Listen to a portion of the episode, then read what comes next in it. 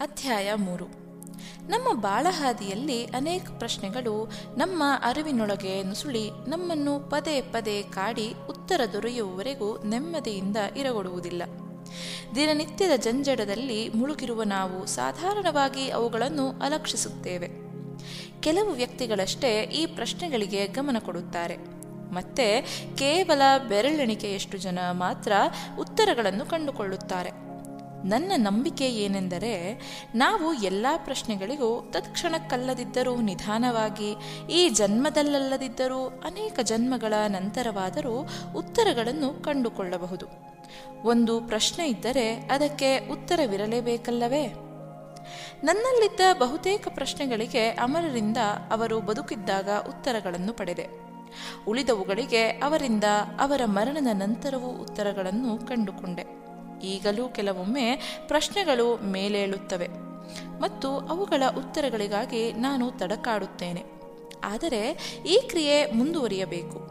ನಮ್ಮ ಬದುಕಿಗೆ ಅರ್ಥ ಹುಟ್ಟುವುದು, ಬಾಳ ಅಧ್ಯಾಯಗಳಿಗೆ ಹೊಸ ಪುಟಗಳು ಸೇರುವುದು ಈ ಕ್ರಿಯೆಯಿಂದಲೇ ಎಂದು ನನಗನ್ನಿಸುತ್ತದೆ.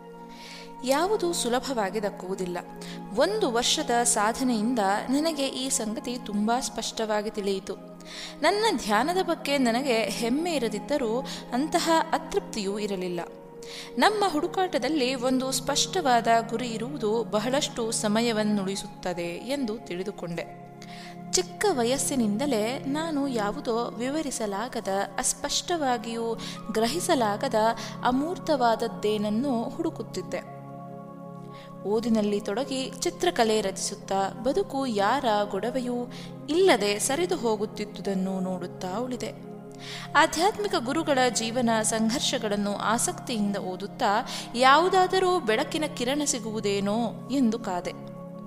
ಈಗ ಅತಿ ರಂಜಿತವಾಗಿರುವ ದೇವರನ್ನು ಹುಡುಕಿಕೊಂಡು ದೂರದ ಹಿಮಾಲಯಗಳಿಗೆ ಮತ್ತು ಗವಿಗಳಿಗೆ ಓಡಿ ಹೋಗುವ ಸಾಹಸಗಳತ್ತ ಮನಸ್ಸು ಎಳೆಯುತ್ತಿತ್ತು.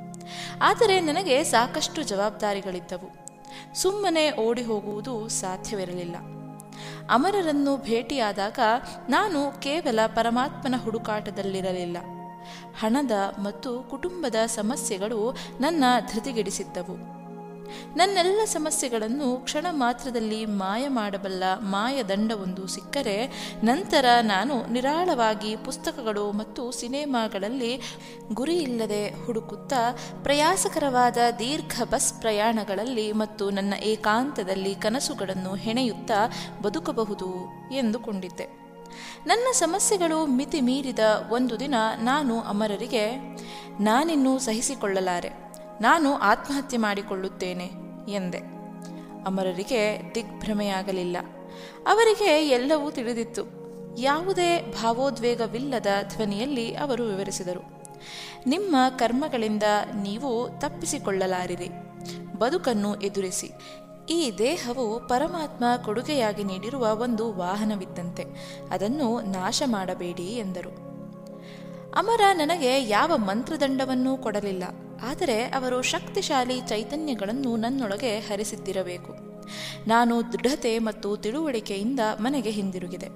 ನನ್ನ ಸಮಸ್ಯೆಗಳು ನಿಧಾನವಾಗಿ ಕರಗಿದವು. ಒಂದು ದಿನ ವಾಕಿಂಗ್ ಹೋದಾಗ ನಾನು ಅವರನ್ನು ಕೇಳಿದೆ. ನೀವು ನನಗೆ ಯಾವ ರೀತಿಯಲ್ಲಾದರೂ ಸಹಾಯ ಮಾಡಿದಿರಾ? ಎಂದು. ಮೌನವಾಗಿ ಕೆಲವು ಹೆಜ್ಜೆ ನಡೆದ ನಂತರ ಅವರು ಉತ್ತರಿಸಿದರು. ಒಬ್ಬ ವ್ಯಕ್ತಿ ನಿಜವಾಗಿಯೂ ಆಧ್ಯಾತ್ಮಿಕವಾಗಿ ಬೆಳೆಯಲು ಇಚ್ಛಿಸಿದಲ್ಲಿ ನಾವು ಆತನಿಗೆ ನೆರವಾಗುತ್ತೇವೆ. ಆದರೆ ಇದರ ಬಗ್ಗೆ ಮಾತನಾಡುವುದಿಲ್ಲ. ಒಂದು ವೇಳೆ ಹೇಳಿದರೆ, ಜನರು ತಮ್ಮೆಲ್ಲ ಸಮಸ್ಯೆಗಳೊಂದಿಗೆ ಇಲ್ಲಿ ಬಂದು ಪರಿಹಾರ ಕೇಳುತ್ತಾರೆಯೇ ಹೊರತು ಆಧ್ಯಾತ್ಮಿಕ ಜಾಗೃತಿಗಾಗಿ ಬರುವುದಿಲ್ಲ ಎಂದರು. ಆದರೆ ನೀವು ನಮ್ಮ ಸಮಸ್ಯೆಗಳನ್ನು ಪರಿಹರಿಸಿದರೆ ನಾವು ಸುಲಭವಾಗಿ ಆಧ್ಯಾತ್ಮಿಕ ಸಾಧನೆಯನ್ನು ಪ್ರಾರಂಭಿಸಬಹುದಲ್ಲವೇ ಎಂದು ನಾನು ಕೇಳಿದೆ. ಅದಕ್ಕವರು ಇಲ್ಲ. ನಾವು ಅದನ್ನೂ ಪ್ರಯತ್ನಿಸಿ ನೋಡಿದ್ದೇವೆ. ಜನರು ಮತ್ತೆ ಹೊಸ ಸಮಸ್ಯೆಗಳೊಂದಿಗೆ ಬರುತ್ತಾರೆ. ಅದಕ್ಕೆ ಕೊನೆಯಿಲ್ಲ ಇದೇ ಕಾರಣದಿಂದಲೇ ನಾವು ಕರ್ಮಗಳಲ್ಲಿ ಮತ್ತು ಕಲಿಕೆಯ ಮಾರ್ಗದಲ್ಲಿ ಹಸ್ತಕ್ಷೇಪ ಮಾಡುವುದಿಲ್ಲ. ಸಮಸ್ಯೆಗಳು ನಮಗೆ ಪಾಠ ಕಲಿಸಲು ಬರುತ್ತವೆ ಎಂದರು. ಹಾಗಾದರೆ ಧ್ಯಾನದ ಉಪಯೋಗವೇನು? ಎಂದು ನನ್ನ ಮರುಪ್ರಶ್ನೆ. ಅದಕ್ಕವರು, ನಾವು ಕೇವಲ ಸಮಸ್ಯೆಗಳನ್ನು ಪರಿಹರಿಸಿಕೊಳ್ಳಲಷ್ಟೇ ಧ್ಯಾನ ಮಾಡುವುದಿಲ್ಲ. ಧ್ಯಾನವು ನಮ್ಮನ್ನು ಅತ್ಯುನ್ನತ ಸತ್ಯಕ್ಕೆ ಕರೆದೊಯ್ಯುತ್ತದೆ. ಸತ್ಯದೆಡೆಗಿನ ಪ್ರಯಾಣದಲ್ಲಿ ನಮ್ಮೆಲ್ಲ ಸಮಸ್ಯೆಗಳಿಗೂ ಪರಿಹಾರ ಸಿಗುತ್ತದೆ. ಧ್ಯಾನವು ನಮ್ಮೆಲ್ಲ ಕರ್ಮಗಳನ್ನು ಸುಟ್ಟು ಹಾಕುತ್ತದೆ ಏನೇ ಕಷ್ಟ ಬಂದರೂ ಧ್ಯಾನವನ್ನು ಬಿಡದೆ ಮುಂದುವರೆಸಿ. ನಿಮ್ಮ ಅಂತಿಮ ಗುರಿಯಾದ ಮುಕ್ತಿಯನ್ನು ನೀವು ಸಾಧಿಸುತ್ತೀರಿ ಎಂದರು. ಅದೇ ನನ್ನ ಗುರಿಯೇ. ಎಂದು ನಾನು ಕೇಳಿದೆ. ಅದಕ್ಕವರು, ಅದು ಎಲ್ಲರ ಗುರಿಯೂ ಹೌದು. ಹೆಚ್ಚಿನವರಿಗೆ ಇದು ತಿಳಿದಿಲ್ಲ ಅಷ್ಟೆ. ದೀರ್ಘಕಾಲದ ಹುಡುಕಾಟ ಮತ್ತು ಪ್ರಯಾಸದ ನಂತರ ನಾವು ಇದನ್ನು ಅರಿತುಕೊಳ್ಳುತ್ತೇವೆ. ನಾವು ನಮ್ಮನ್ನು ಜನರಿಗೆ, ಜಾಗಗಳಿಗೆ, ಕೊನೆಗೆ ವಿಚಾರಗಳಿಗೂ ಬಂಧಿಸಿಕೊಂಡಿದ್ದೇವೆ. ನಾವು ಸ್ವತಂತ್ರರಾಗಬೇಕು. ಮೊದಲು ಈ ಲೋಕದ ಬಂಧನಗಳಿಂದ ಮುಕ್ತಿ ಹೊಂದಿ, ಹೊರಹೋಗಿ, ನಂತರ ಇತರ ಲೋಕಗಳಲ್ಲಿ ಸುತ್ತಾಡಿ. ಕೊನೆಗೆ ನಮ್ಮ ಮೂಲವಾದ ದೇವರಲ್ಲಿಗೆ ಹಿಂದಿರುಗಬೇಕು.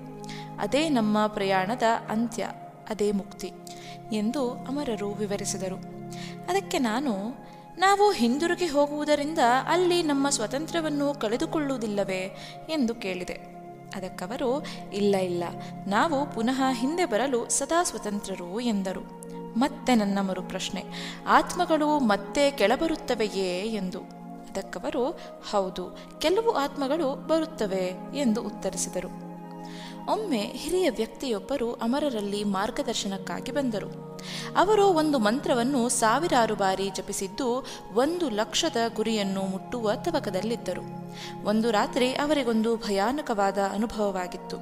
ನಿದ್ರೆಯಲ್ಲಿ ಅವರು ಇದ್ದಕ್ಕಿದ್ದಂತೆ ಗಾಢವಾದ ಕತ್ತಲೆಯಲ್ಲಿ ಸಿಲುಕಿ, ಅದು ಅವರ ಉಸಿರುಗಟ್ಟಿಸಿ ಸಾಯಿಸುತ್ತಿರುವಂತೆ ಅನುಭವವಾಯಿತು. ಯಾರೋ ಬಲವಾಗಿ ಚಕ್ಕಿದಂತೆ ಎಚ್ಚರಗೊಂಡ ಅವರು ಸಂಪೂರ್ಣವಾಗಿ ಗಲಿಬಿಲಿಗೊಂಡರು. ಅವರಿಗೆ ಈ ಘಟನೆಯ ಕಾರಣವನ್ನು ತಿಳಿದುಕೊಳ್ಳಬೇಕಿತ್ತು. ಅಮರ ಬಹುಶಃ ಯಾವುದೋ ಅಗೋಚರವಾದ ಆಳಗಳನ್ನು ಶೋಧಿಸುತ್ತಿರುವಂತೆ ಅರೆ ಕ್ಷಣ ಕಣ್ಣು ಮುಚ್ಚಿಕೊಂಡು ನಂತರ ವಿವರಿಸಿದರು. ನೀವು ಜಪಿಸುತ್ತಿರುವ ಮಂತ್ರವನ್ನು ಸೂಕ್ಷ್ಮ ಶರೀರ ಪ್ರಯಾಣಕ್ಕೆ ಸಿದ್ಧತೆ ಮಾಡಿಕೊಳ್ಳುವಾಗ ಉಪಯೋಗಿಸಲಾಗುತ್ತದೆ. ಇದು ನಮ್ಮ ಸೂಕ್ಷ್ಮ ಶರೀರವನ್ನು ಸ್ಥೂಲ ಶರೀರದಿಂದ ಬೇರ್ಪಡಿಸುವುದಕ್ಕೆ ನೆರವಾಗುತ್ತದೆ. ನೀವಿದನ್ನು ಸಾವಿರಾರು ಸಲ ಜಪಿಸಿದಿರಿ. ಇದರಿಂದ ಉತ್ಪತ್ತಿಯಾದ ಒತ್ತಡವು ನಿಮ್ಮ ಸೂಕ್ಷ್ಮ ಶರೀರವನ್ನು ಬಲವಂತವಾಗಿ ಬೇರ್ಪಡಿಸಿ ಅಂತರಿಕ್ಷದಲ್ಲಿ ಹೊರಹಾಕಿತು. ಅದೃಷ್ಟವಶಾತ್ ನೀವು ಹೇಗೋ ನಿಮ್ಮ ದೇಹದೊಳಗೆ ಹಿಂದಿರುಗಲು ಸಾಧ್ಯವಾಯಿತು. ಇಲ್ಲದಿದ್ದರೆ ನೀವು ಶಾಶ್ವತವಾಗಿ ನಿಮ್ಮ ದೇಹದಿಂದ ಹೊರಗೆ ಉಳಿಯುತ್ತಿದ್ದೀರಿ ಎಂದು. ಅದಕ್ಕವರು, ಆದರೆ ಇದು ಅತ್ಯಂತ ಶ್ರೇಷ್ಠವಾದ ಮಂತ್ರ ಅಲ್ಲವೇ? ಎಂದರು. ಅಮರರು, ಹೌದು. ಆದರೆ ಇದರ ಉದ್ದೇಶ ಬಹಳಷ್ಟು ಜನಕ್ಕೆ ಗೊತ್ತಿಲ್ಲ.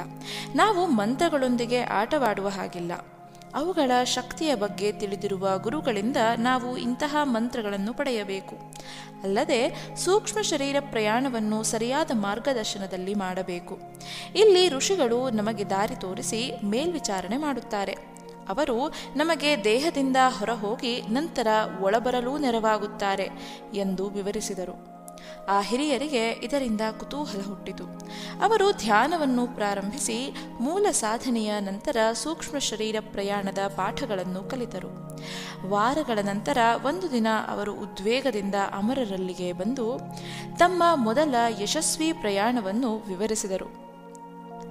ನನಗೆ ಸೇಲಂ ಬಳಿ ಇರುವ ನಮ್ಮ ಹಳ್ಳಿಗೆ ಹೋಗುವ ಮನಸ್ಸಾಯಿತು. ನಾನು ನಿಮ್ಮ ಸೂಚನೆಗಳನ್ನು ಪಾಲಿಸಿ ನಿದ್ದೆ ಹೋದೆ. ಆಗ ಇದ್ದಕ್ಕಿದ್ದಂತೆ ಹಳ್ಳಿಯಲ್ಲಿರುವ ನನ್ನ ಸಂಬಂಧಿಕರ ಮನೆಯನ್ನು ಕಂಡೆ. ನಾನು ಗೋಡೆಯ ಮೂಲಕ ಮನೆಯೊಳಗೆ ಹೋದೆ. ಆಗ ಮಧ್ಯರಾತ್ರಿ ಆಗಿತ್ತು ನನ್ನ ಸಂಬಂಧಿಕರು ಹಜಾರದಲ್ಲಿ ಕುಳಿತು ಒಂದು ಮದುವೆಯ ಮಾತುಕತೆ ನಡೆಸುತ್ತಿದ್ದರು. ಬಹುಶಃ ನಾನಲ್ಲಿ ಹತ್ತು ನಿಮಿಷ ಇದ್ದೇನೇನೋ. ನಂತರ ಹೇಗೋ ನನ್ನ ದೇಹದೊಳಗೆ ಎಳೆಯಲ್ಪಟ್ಟೆ. ಮರುದಿನ ಬೆಳಗ್ಗೆ ಅವರ ಚರ್ಚೆಯ ಪ್ರತಿಯೊಂದು ಪದವು ನನಗೆ ನೆನಪಿತ್ತು. ಇದನ್ನು ಪರೀಕ್ಷಿಸುವ ಸಲುವಾಗಿ ಅವರಿಗೆ ಪತ್ರ ಬರೆದು ಈ ಘಟನೆಯ ಬಗ್ಗೆ ವಿಚಾರಿಸಿದೆ. ನನ್ನ ಸೋದರ ಸಂಬಂಧಿ ಉತ್ತರ ಬರೆದು, ನಾನು ಬರೆದ ಎಲ್ಲ ವಿವರವೂ ಸರಿ ಇತ್ತೆಂದು ಹೇಳಿದನಲ್ಲದೆ ಇದೆಲ್ಲ ನನಗೆ ಹೇಗೆ ತಿಳಿಯಿತು? ಎಂದು ವಿಚಾರಿಸಿದ್ದ. ಆ ಹಿರಿಯರು ತಮ್ಮ ಅನುಭವದಿಂದ ರೋಮಾಂಚಿತರಾಗಿದ್ದರು. ಅಮರ ನಸುನಕ್ಕು ಸೂಕ್ಷ್ಮ ಶರೀರ ಪ್ರಯಾಣದ ಬಗ್ಗೆ ಮತ್ತಷ್ಟು ವಿವರಿಸಿದರು. ಇನ್ನೊಂದು ಸಂದರ್ಭದಲ್ಲಿ ಒಬ್ಬ ಸಾಧಕ ತನ್ನ ಸ್ನೇಹಿತ ಆತ್ಮಹತ್ಯೆ ಮಾಡಿಕೊಂಡ ಸಂಗತಿಯನ್ನು ನನ್ನ ಗುರುವಿಗೆ ಹೇಳಿದ. ಅಮರರಿಗೆ ತುಂಬ ಬೇಸರವಾಯಿತು. ಅವರು ಆ ಸಾಧಕನಿಗೆ ಮರುದಿನ ತಮ್ಮನ್ನು ಭೇಟಿಯಾಗಲು ತಿಳಿಸಿದರು. ಮಾರನೆಯ ದಿನ ಅವರು ವಿವರಿಸಿದರು. ನಿನ್ನೆ ನಿಮ್ಮ ಸ್ನೇಹಿತ ಆತ್ಮಹತ್ಯೆ ಮಾಡಿಕೊಂಡ ಸ್ಥಳಕ್ಕೆ ನಾನು ಹೋಗಿದ್ದೆ. ಆತ ಅಲ್ಲಿದ್ದ. ಅವನು ಜನರೊಂದಿಗೆ ಮಾತನಾಡಲು ಪ್ರಯತ್ನಿಸುತ್ತಾ, ಅವರೇಕೆ ಪ್ರತಿಕ್ರಿಯಿಸುತ್ತಿಲ್ಲ ಎಂದು ಅಚ್ಚರಿಗೊಳ್ಳುತ್ತಿದ್ದುದನ್ನು ನೋಡಲು ಕರುಣಾಜನಕವಾಗಿತ್ತು. ಆತನಿಗೆ ತಾನು ಸತ್ತಿರುವ ವಿಷಯವೇ ತಿಳಿದಿರಲಿಲ್ಲ. ನಾನು ಅವನಿಗೆ ವಿವರಿಸಿದೆ. ನಿಧಾನವಾಗಿ ಅವನಿಗೆ ಮನವರಿಕೆಯಾಗಿ ನಂತರ ಆತ ಅಳಲು ಪ್ರಾರಂಭಿಸಿದ. ಅವನಿಗೆ ಬದುಕಬೇಕಾಗಿತ್ತು. ನನಗೆ ಅವನನ್ನು ಕಂಡು ಮರುಕವಾಯಿತು. ಅವನನ್ನು ಸಮಾಧಾನಪಡಿಸಿ ನಂತರ ಹಿಮಾಲಯದಲ್ಲಿರುವ ನಮ್ಮ ಋಷಿಗಳಲ್ಲಿಗೆ ಅವನನ್ನು ಕರೆದೊಯ್ದೆ. ಅಲ್ಲಿಂದ ಮುಂದಕ್ಕೆ ಅವರು ಅವನನ್ನು ಮಾರ್ಗದರ್ಶಿಸುತ್ತಾರೆ ಎಂದರು. ಆ ಸಾಧಕ ಅಮರರನ್ನು ಕೇಳಿದ. ಆತ್ಮಹತ್ಯೆ ಮಾಡಿಕೊಂಡ ನಂತರವೂ ತಾನು ಸತ್ತಿರುವ ವಿಷಯ ಅವನಿಗೆ ಹೇಗೆ ತಿಳಿಯಲಿಲ್ಲ ಎಂದು. ಸಾವಿನ ನಂತರದ ಮನಸ್ಥಿತಿಯನ್ನು ಊಹಿಸಿಕೊಳ್ಳುವುದು ಕಷ್ಟ. ನಾನು ಈ ರೀತಿ ಭೇಟಿಯಾಗಿರುವ ಬಹಳ ವ್ಯಕ್ತಿಗಳಲ್ಲಿ ಇದನ್ನು ನೋಡಿದ್ದೇನೆ.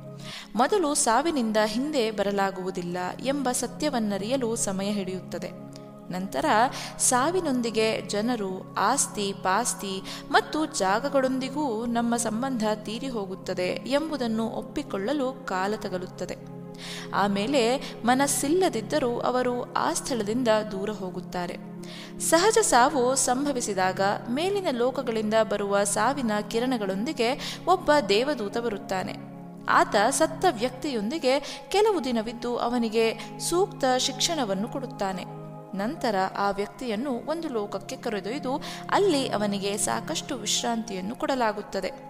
ವಿಶ್ರಾಮದ ನಂತರ ಮೃತ ವ್ಯಕ್ತಿಯನ್ನು ಒಂದು ಪರೀಕ್ಷೆಗೊಳಪಡಿಸಿ ಅವನ ಕರ್ಮಗಳನ್ನು ಲೆಕ್ಕ ಹಾಕುತ್ತಾರೆ. ನಂತರ ಈ ಕೆಲಸದ ಉಸ್ತುವಾರಿಯಲ್ಲಿರುವ ವ್ಯಕ್ತಿಗಳು ಅವನ ಮುಂದಿನ ಜನ್ಮದ ಬಗ್ಗೆ ನಿರ್ಧರಿಸುತ್ತಾರೆ.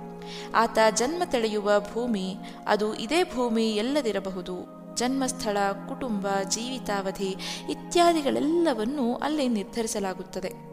ಮತ್ತೆ ಒಬ್ಬ ದೇವದೂತ ಆ ವ್ಯಕ್ತಿಯನ್ನು ಅವನ ಜನ್ಮಸ್ಥಳಕ್ಕೆ ಕರೆದೊಯ್ದು ಆತ ಹುಟ್ಟುವ ಗರ್ಭದವರೆಗೂ ಅವನ ಜೊತೆ ಬರುತ್ತಾನೆ.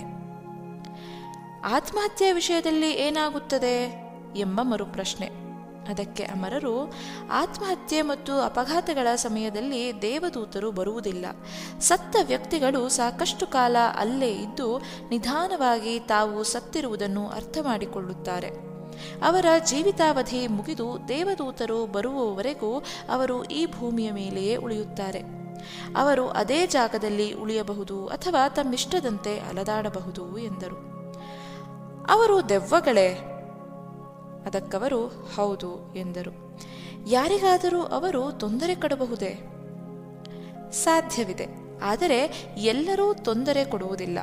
ಅವರು ಬದುಕಿದ್ದಾಗ ಹೇಗಿದ್ದರೋ ಹಾಗೆಯೇ ಮುಂದುವರಿಯುತ್ತಾರೆ.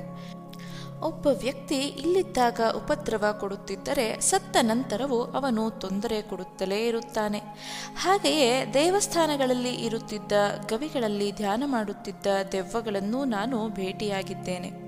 ನೋಡಿದಿರಾ, ನಮಗೆ ಎಷ್ಟೊಂದು ಸಂಗತಿಗಳು ಗೊತ್ತೇ ಇಲ್ಲ ಎಂದು ಅಮರರು ವಿವರಿಸಿದರು.